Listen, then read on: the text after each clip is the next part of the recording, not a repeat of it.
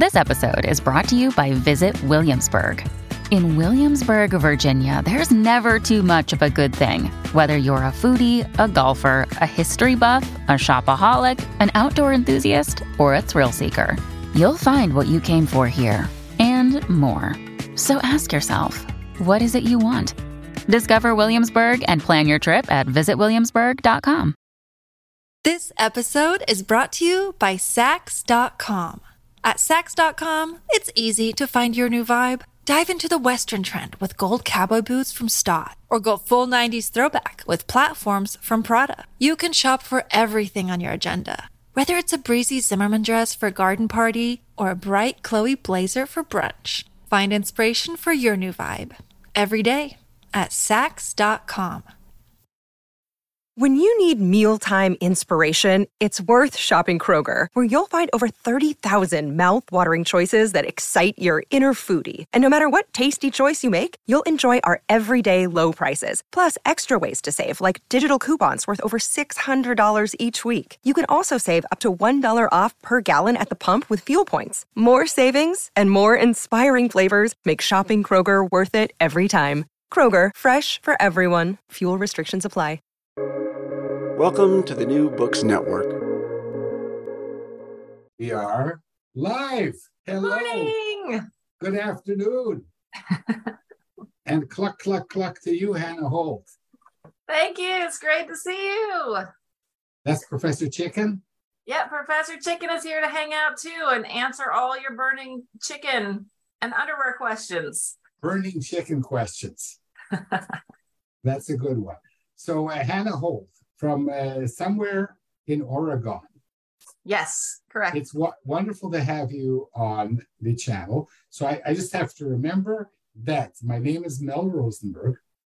I yep. am the host of the Children's Literature Channel of the New Books Network. And I have the incredible author, engineer. Are you really an engineer? I majored in civil engineering. So I used to work in transportation planning and infrastructure. Okay. Um, and I'm here with the wonderful Hannah Holt, and so delighted that at seven in the morning you agreed to be on the show. I'm I'm I'm an early bird along with Professor Chicken, so oh, we're good to go. okay. Listen, you, you, if you've read my book, you know I like puns, so prepare I, yourself. And my favorite, I've written some of them down. My favorite is the fruit of the tomb. Yep, that's a popular one too. Yeah, and mm-hmm. and you know, uh, one of the reasons I write for young kids is because we can use ridiculous humor. You can't get away from, you can't get away with that in a middle grade or a young adult book, but for picture books they work fine. Well, and you should. You should use ridiculous humor because why not? It's more fun. I, I'm in favor. So um, let's hold up. Can you hold up your book? So this is yeah. my most recent one, A History of Underwear with Professor Chicken. Yes, and it just came out. Yep, it just came out this year, fresh off the press. Fresh off the press. And um, it is, let's see, um, it's Roaring Brook Press correct? Which is somehow connected to Macmillan. Yes, they're an imprint of Macmillan. They do great books. If you're looking for more great reads, check out the whole list at Macmillan or at Roaring Brook and Macmillan, but Roaring Brook especially. Okay, I'll, I'll have them on the show but this show is about you, Hannah. Okay, all right, they have, fine. They have they have their own PR people. Do you have PR people? I have a PR person at Macmillan. I do, and they've been yes. wonderful to work with. Okay, yeah. but t- today you have me, and the show is all about you. I love it. Let's yeah. do it. It's so nice yes. to chat with you. Yeah, and so so tell everybody. Uh, thousands of people want to hear why you wrote, especially me. Um, why would you write a children's book, a picture book, for I don't know five to seven year olds on underwear? Well, I love, I, you know, my background's in civil engineering, and I love all things about how communities work and how people are connected. And I've found that it's often the littlest things in our culture that are the most revealing, like the things that we don't pay attention to, often to say more about us than than maybe something that we're paying very careful attention to. So, for example, when I was researching for this book, I found that the cultures that wanted to regulate all kinds of things, all the way down to the underwear that people were wearing, those tended to be more off their, you know, authoritarian cultures that really wanted to control their people and set up class structures and well if you make less than this much money you know you can't wear velvet underwear that would be unseemly you know and Seemly. oh, another one. Oh, hey, so yeah, that, that one made it in the back matter. It didn't make it in the main text. But those kinds of details just are very revealing. And so I thought it also would be a fun way to get kids excited about history and just make them maybe more curious about some additional facts that they could learn about the different time periods in this book. Okay, I think it's wonderful. Uh, I'm a, a, big proponent of this book um, because it's what I love. It's it's science, it's history, it's nonfiction, uh, told by fictional characters, and you have a wonderful illustrator named oh, Corwin oh, yes. Briggs. Corwin did an amazing job with these illustrations. When I saw the art, I was so thrilled. He did gorgeous work and so funny. So many great spreads. So many chicken spreads. So many chicken spreads. Well, and that's the other thing is I wanted to write this book. I wanted to make it about underwear. But adding the chicken as the main character made it that no matter what they were wearing, everyone, you know, there wouldn't be anything that would make anyone uncomfortable or, you know, people of different ages. It's just chickens. So it's just us chickens. Just and, and this this was your idea? My idea to put the chickens in the underwear, yes. I so wanted I, to. You, you had an illustrator note. Please, well, chickens. I I pitched I pitched the book as chickens and in fact the first title of this book was it wasn't a history of underwear with Professor Chicken. It was uh, it was just I think a history of underwear with chickens. And then as Corwin illustrated it, I could see that he had made essentially a central main character. And I thought, well, why don't we name him this character? So I saw the sketches for the book and I could see there was, you know, one chicken who was throughout, who was kind of the teacher, so to speak. But let's name him and make him Professor Chicken. So yeah, my original title was A History of Underwear, just with chickens. And I just had imagined chickens. And then Corwin did add the central main character. And then we changed the title last minute before it went to press of A History of Underwear with Professor Chicken. So, so, so it, it is a back and forth it, between the author and the illustrator. It, it's very demeaning, though, you know. Demeaning? How so? Oh, you clipped out. Could you say that again? I'm a professor. no, but I, am I'm, I'm joking. I, um, I, chickens compared to prof- professors, probably the chickens find it demeaning. Well, but, he he he went to he definitely went to Chicken University, so you know he had his own path to uh to mm-hmm. greatness for Professor you, Chicken. You might you might say you might say the professor went to extremes. yes. I wonder what he did his dissertation on. we have we have to stop with this. Uh, okay, so um, do we do we have to stop? No, we, we don't. We're going to say that we're going to stop, and then we're not going to stop. So um, so tell me, please, um, about your life before. I was going to say before underwear. Your life before Professor Chick. My life. Who is Hannah Holt? I've never interviewed. I don't think I've interviewed doctors, physicians who became a, um, a Uh, authors of children's books. I've interviewed lawyers who became authors. I think you're my first civil engineer. So start at the oh. beginning. I was born.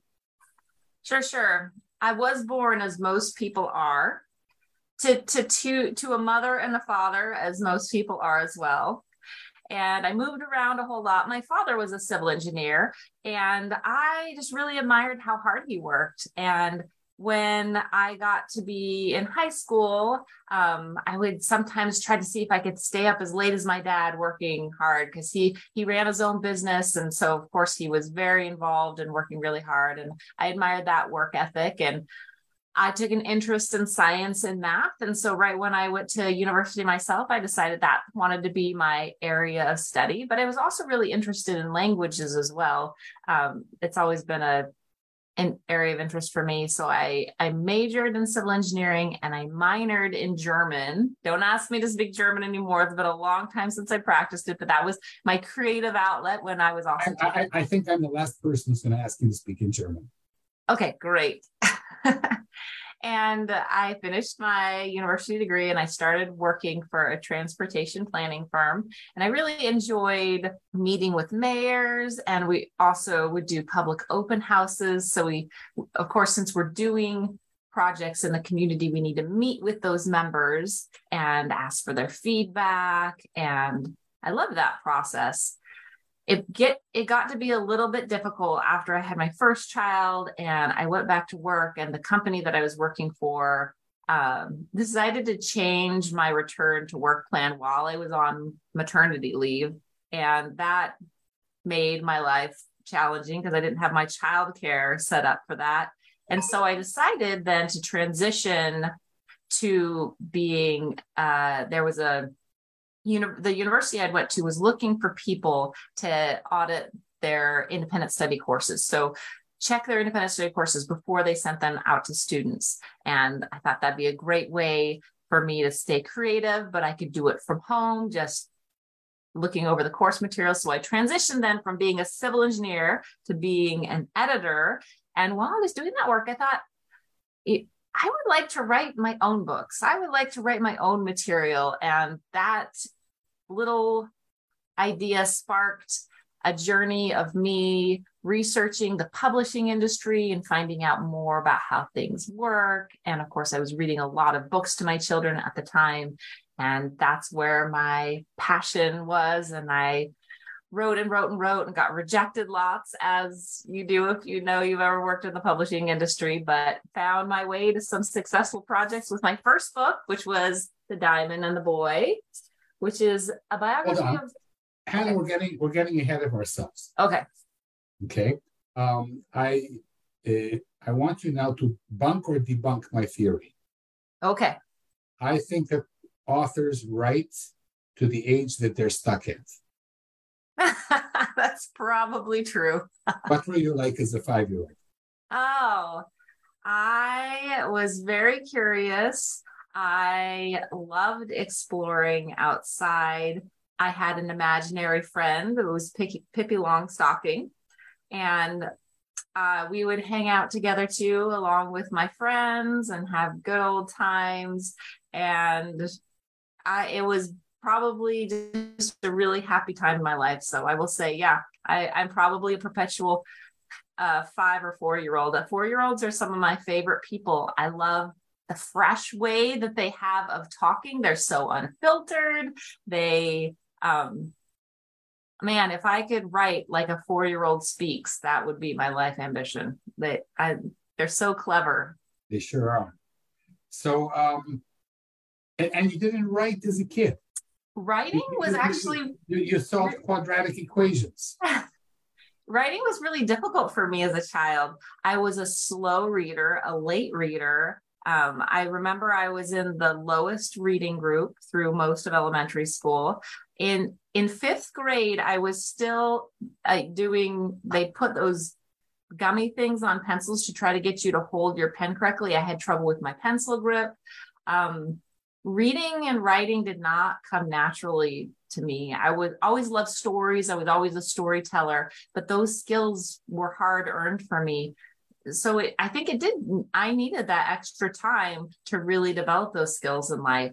Um, like I said, I always loved stories. I loved having people read stories to me. But yeah, reading and writing were ch- they're still a challenge for me. I do. I struggle with my spelling. I have to look up lots and lots of words because I know it's a weakness of mine. Okay, but I think um, this is a very good weakness because every every time I misspell something, it gives me an idea for another story. That's true. Like you just said, weakness. So I imagine weakness with two e's, right? Three e's. You know, weakness. And, the, and those like, those e, e and ea uh, vowel pairs are hard. And actually, now I am also trained to be a reading coach as well. And I'm starting a new job in the fall a part-time job to help high schoolers learn how to read. So I'm going to be wow. So do you, do you work now, or you just sit home and write amazing stories?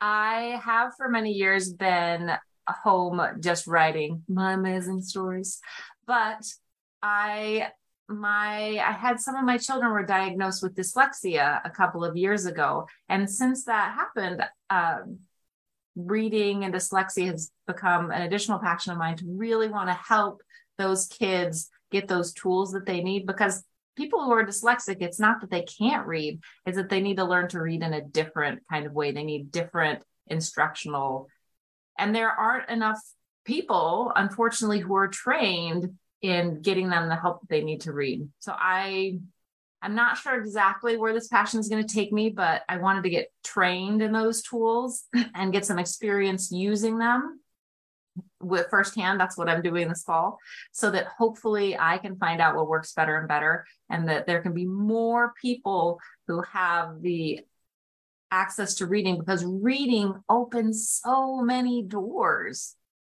And we don't think about going to school. You don't just read in your language arts class. You have to read the story problems in math. You have to read the experiment to analyze it in science class reading is the gateway to all the rest of the knowledge, especially as our school system is set up right now. So I'm trying to do my little part to help fill that gap, to help bring more people to reading so that school doesn't need to be such a frustration. That's wonderful. So, okay, so we have you as an engineer, mm-hmm. uh, successful civil engineer working with mayors and presidents and um, not presidents, but and then then you have don't, don't, don't spoil my story. Although once once upon a time I was the president of the Institute of Transportation Engineers in my student chapter at school. So yes, okay. I did associate I, with some president. I, I, rest I rest my case. And, uh, and and here you are with a young child, you read the young child and say, Oh, I would love to write children's books.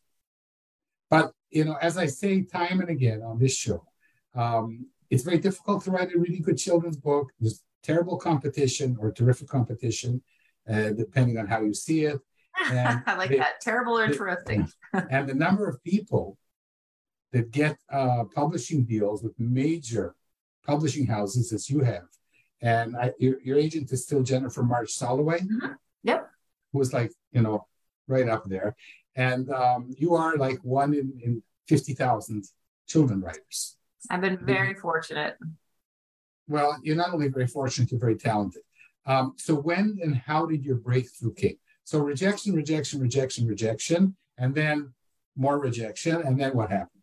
Oh, well, that's a whole story too, Mel. That's why I... we're doing this show.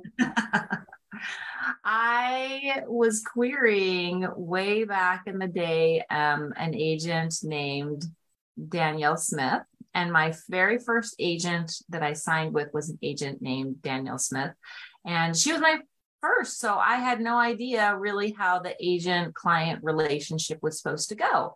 And I would send her my stories. She would say, This is great. She would send me a submission list. This is who I sent to.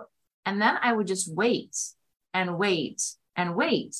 And I knew publishing was slow, but everything just seemed to be taking so much longer than I thought it should. And she always had all these great reasons. Oh, it's the summertime, it's slow.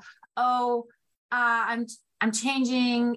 Uh, she changed agencies once. There there was a whole host of reasons why things were slow, and it just seemed to drag and drag and drag. And finally, I I knew I was going to be 90 years old before I got anything published if I stayed with her. So we parted ways. And around the time that I parted ways with my first agent, I went to the Rutgers one on one conference, which is a great conference. And if you have the opportunity, I recommend this conference to everyone, where they pair you one on one with an industry professional. So I met with Kate Jacobs, who was at was I think she's still at Roaring Brook. Maybe she's not at Roaring Brook anymore. She was with Roaring Brook at the time, and I was the scholarship recipient that year. And so, but as being the scholarship recipient, I had to submit my whole publishing history and my submission history as to attend this conference. And Kate Jacobs was one of the editors on the list that my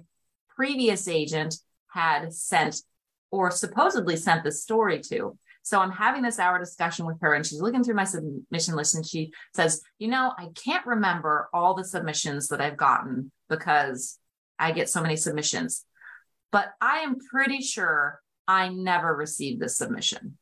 And it was like a light bulb went off, and I started contacting other clients that were represented by my first agent. Their stuff never got sent out. So my first agent, I don't know what was going on with her. She eventually left the industry amid fraud allegations, but my whole first year of agenting was sent with someone who said they were doing a bunch of work with me, who they weren't actually doing any work for me. It was very frustrating and very discouraging. But I used that information and that frustrating experience to refine and know that I didn't want to just sign with an agent because there are lots of people who put themselves up oh i'm an agent i'm an agent. But you really need to look at their experience. They need to look at their mentoring. If they're a new agent and new agents are great i really recommend people query new agents because they're hungry they're looking for new work. But they need to be getting mentoring from someone who has experience or they need to have experience working in the publishing industry as an editor or because otherwise you end up with someone who's submitting your work who's really not going to be open any more doors for you than you could open yourself and then they're taking their 15% cut if they do manage to sell anything. So really if you're going to have an agent make sure you have an agent who is going to be great and solid at representing you and not just anyone who says oh i'm a literary agent and you know this my first agent came well recommended too. And you it's it's tricky to do that digging. But again the things that i would look for is someone who's at a well established agency someone who's receiving mentoring um, or someone with a lot of experiencing experience in the publishing world to begin with and not someone who is maybe again not to knock someone who's a blogger. Bloggers can make great agents too but they can't just transition from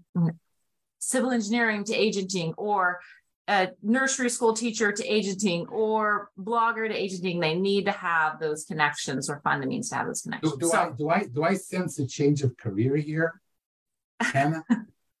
a sense of, well, it it changed my perspective for sure. Um, I mean, if, if you if you ever become an agent, I'm going to submit to you like every oh, day. no. Oh, no, no. I know agenting isn't for me. I have mad respect for agenting. Agenting takes a whole level of organization. And remember, reading was a challenge for me as a child, and I'm still a slow reader. And you have to be able to read fast if you're going to be an agent because you're reading submissions, you're reading clients. So I know agenting isn't for me, but okay. I am a big advocate for agents, but make sure that the agent is reputable. Okay, so that was my yeah, first. That, well, I, I, just just have to add that uh, getting a good reputed agent is also one in a thousand. I just had the wonderful agent author Rena Rossner on the show, and the mm-hmm. calculations are about one in a thousand. Oh yeah, um, yeah. So you are one of those. Um, so then you so you got a book deal with Jacobs. And then you oh, no, no, I didn't get a book deal with Jacobs. I just had a meeting with her and she mm-hmm. gave me good career advice that led to me signing with my next agent. She gave she told me what I needed to look for and who I needed to query. And from there, I ended up signing with an agent named Laura Biagi. And Laura Biagi sent my work out. And my first book, which is The Diamond and the Boy, uh, came out with Kristin Kristin Rens, the editor at HarperCollins, Balzer Bray. She's the one that signed that one. So roundabout, roundabout. And then I didn't work with Roaring Brook until this book. And I had another one in between. So yeah. Wonderful. So when did you when did your first book come out, The Diamond Boy? 2018. This episode is brought to you by Saks.com. At Saks.com, it's easy to find your new vibe. Dive into the Western trend with gold cowboy boots from Staud, or go full 90s throwback with platforms from Prada. You can shop for everything on your agenda, whether it's a breezy Zimmerman dress for a garden party or a bright Chloe blazer for brunch. Find inspiration for your new vibe every day at Saks.com. Another day is here, and you're ready for it. What to wear? Check. Breakfast, lunch, and dinner? Check. Planning for what's next and how to save for it? That's where Bank of America can help. For your financial to-dos, Bank of America has experts ready to help get you closer to your goals. Get started at one of our local financial centers or 24-7 in our mobile banking app. Find a location near you at bankofamerica.com slash talk to us. What would you like the power to do? Mobile banking requires downloading the app and is only available for select devices. Message and data rates may apply. Bank of America and a member FDIC. 2018. So you have like now three books Mhm. under your belt and um, probably one or two on the way that I don't know about. I'm always working on something. No, but you want to tell our readers uh, what you are working on? You Well, don't have to. I'll tell you. I'll tell you about a new project that I'm working on that is not uh, out on submission, or that um, I am. I'm trying my first graphic novel, which is a new project for me. Wow. Wow. That's something. Yeah, it's it's a whole new format. I get to go back to being a baby and my knowledge all over again. I got to figure out how to format things, how to structure things, how to make it uh, all come together. But it's been a great experience and it's fun to try new things. So Absolutely. Absolutely. Um, okay. So um, I'd like you now to take your new book and wave it around a little bit and read to us one or two passages that will give our audience an inkling of why they should run out and buy this book to get their kids interested in history and innovation and culture and science and geography and practically everything that moves. All right. So this is a history of underwear with Professor Chicken. And I'll just read you guys the first couple of pages. So underwear can be small or big or huge. It shapes our lives and supports us. Let's take a brief look at its history. So going back to the origins. A brief look. Uh-huh. Vey. Oh, over 5,000 years ago in the Swiss Alps, a hiker named Otzi became trapped inside a glacier.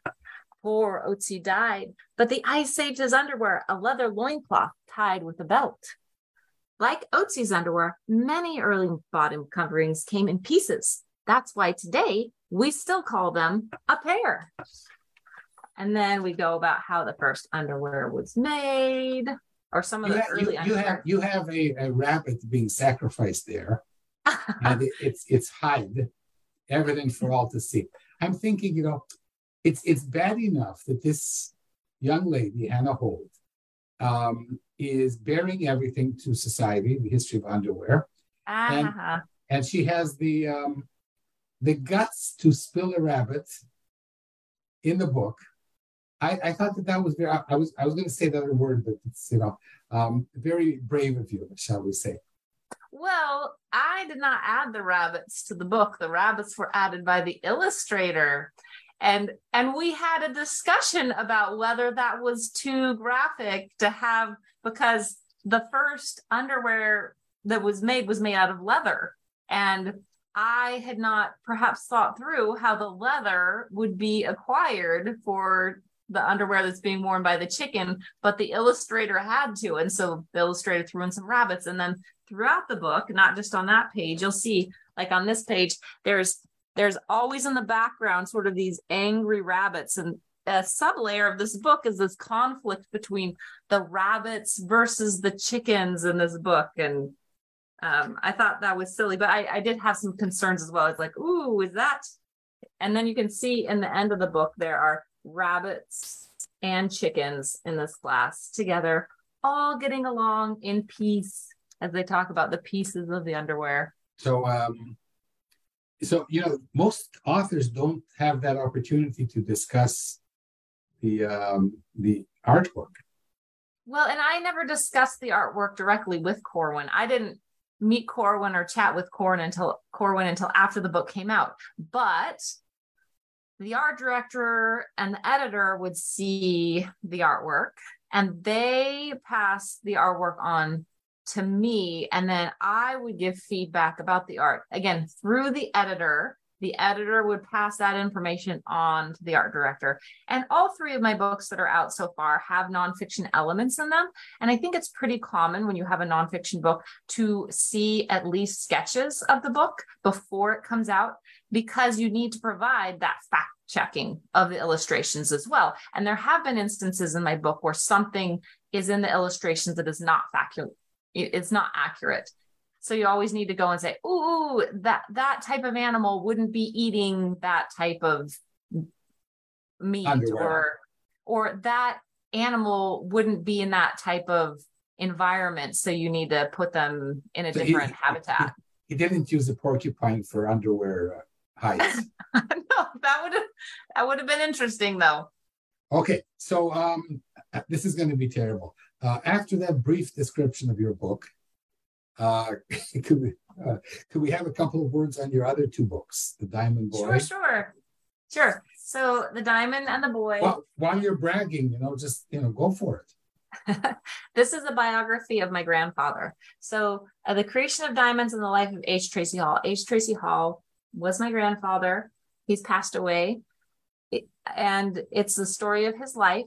He grew up very, very poor, um, homeless at times, and yet he grew up to become an inventor, and he built a machine that could make diamonds, not cubic zirconia, but actual diamonds. And this process that he developed is the same process that is used today to make lots of our diamonds that are used for manufacturing. So often we think of as diamonds for jewelry only.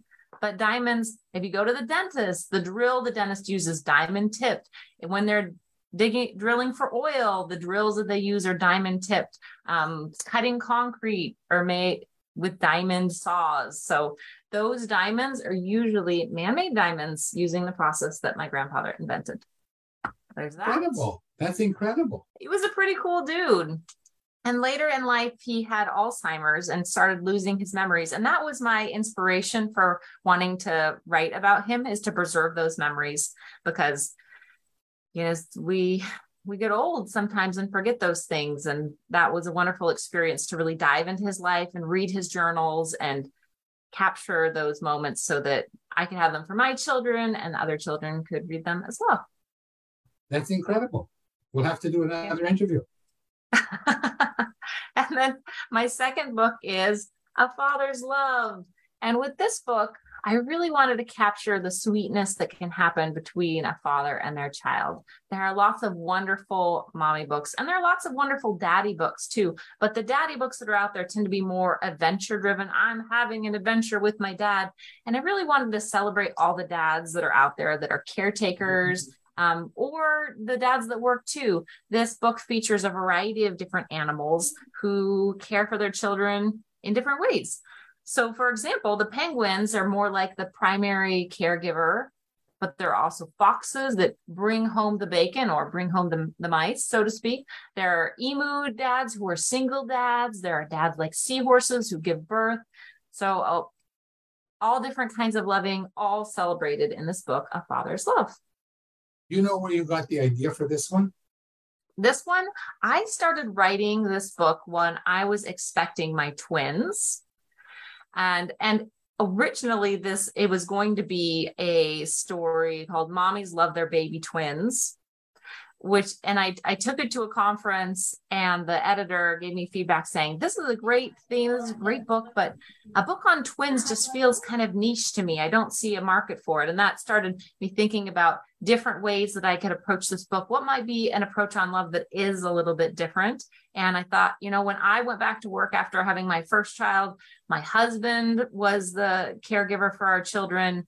Um, my my brother is a stay-at-home dad. We have these dads who are in these caretaker roles and we don't have as many books for them. So i really wanted to have a book that celebrated all those dads doing all that hard work and that turned into a father's love. It's all about it's all about the daddy animals. it's all about the daddy animals. It does it does touch on humans in the very end but you'll see here's the here's the fox page. Here's the there's a lion page. Let's see, get one more for you. Oh, here's the falcon page. Wonderful.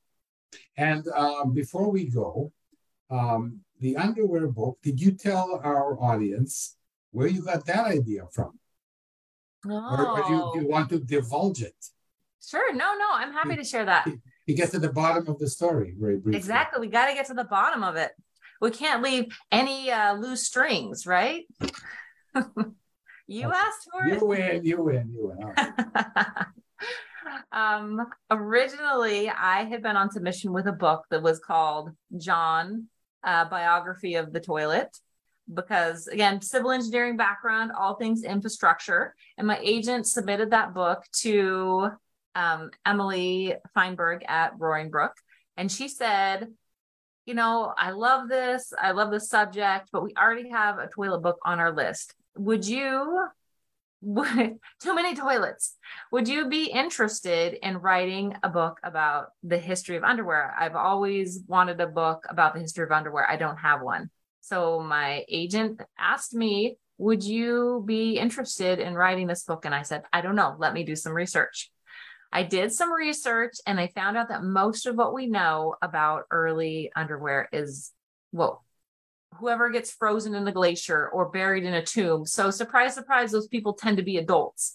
So, I thought, you know, I don't want to write a book for kids uh, with a bunch of half dressed adults. That doesn't seem like my cup of tea. So, I called my agent and said, Thank you, but no, thank you. I don't think I'm going to work on this project because I don't want naked adults in a book for children. And she said, I bet you could find a way around that. And then I was like, ah, oh, she's probably right. And but she she moved on, she didn't press the issue. And then I sent her a story like a month later that had solved the issue. And the issue was solved is just make everyone chickens. So was it this was Jennifer? This was Jennifer, yes. So let's give her credit. Yep, yep. Jennifer saved for Jennifer. Jennifer saved the underwear book. She did. So, um, do you have any parting tips for uh, for writers, authors, aspiring writers, at being the stellar success that you are? and don't say go study civil engineering. you can, you can. But what I would say is let's say if you have nothing to do for a week, you can go study civil engineering. Find find the subjects that you are passionate about. And if that happens to be writing in rhyme, or that happens to be writing books about civil engineering, or that happens to be uh, underwear, whatever it is, focus on that and try not to listen too hard to those that will say, oh, editors don't like rhyme or editors don't. Oh, the world like... doesn't need a new underwear book. By, by the way, um, Julie Hedman, I think, or Elaine, one of my friends has an underwear book. Does it's, she? Yeah, you're not. Uh, is it Christine? Underwear. No, I, I, have to remember. I think it's who has the underwear book. I think Elaine. Uh, I'll send it to you. Okay. Um, we'll, we'll do it clandestinely.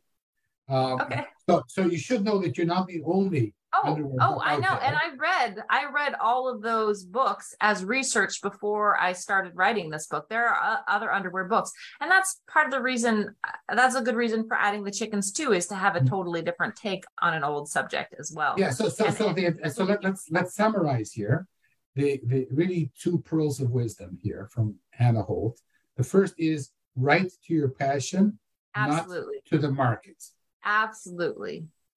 And the second is it doesn't matter if you're writing about an aardvark and there's 57 other aardvark books. Just make sure you spell it correctly. that is the important thing. Make sure you spell aardvark correctly. That's correct. And then and then everything else will be fine. Everything falls into line. Mm-hmm. Hannah Holt, this has been wonderful. Uh, we could go on forever, uh, but we're not going to. I just recommend uh, all your books, including the two I haven't read yet, but we're going to take care of that. Um, and it was great. I was really curious to interview you, not only because of the topic of your most recent book, uh, but because you have this crossover background, uh, which some other people also share with you.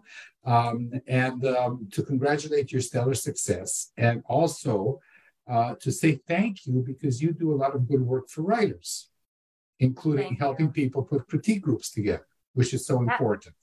And I do think once you once you have achieved some success in the children's book world, it's important to give back and help other people along the way. And too. you do, and you do it in big, big, in a big way. So Hannah Holt, thanks very Thank much. Congratulations on your new book. Um, and uh, it's a clandestine subject that's out there, and I really, really recommend this book for parents whose kids wear underwear. Hannah, it's been Thank lovely. You. Thank you Have so much for having day. me. Great chatting with you. I loved it. I would go on forever, but I'm going to get shut. Bye. Right. Bye.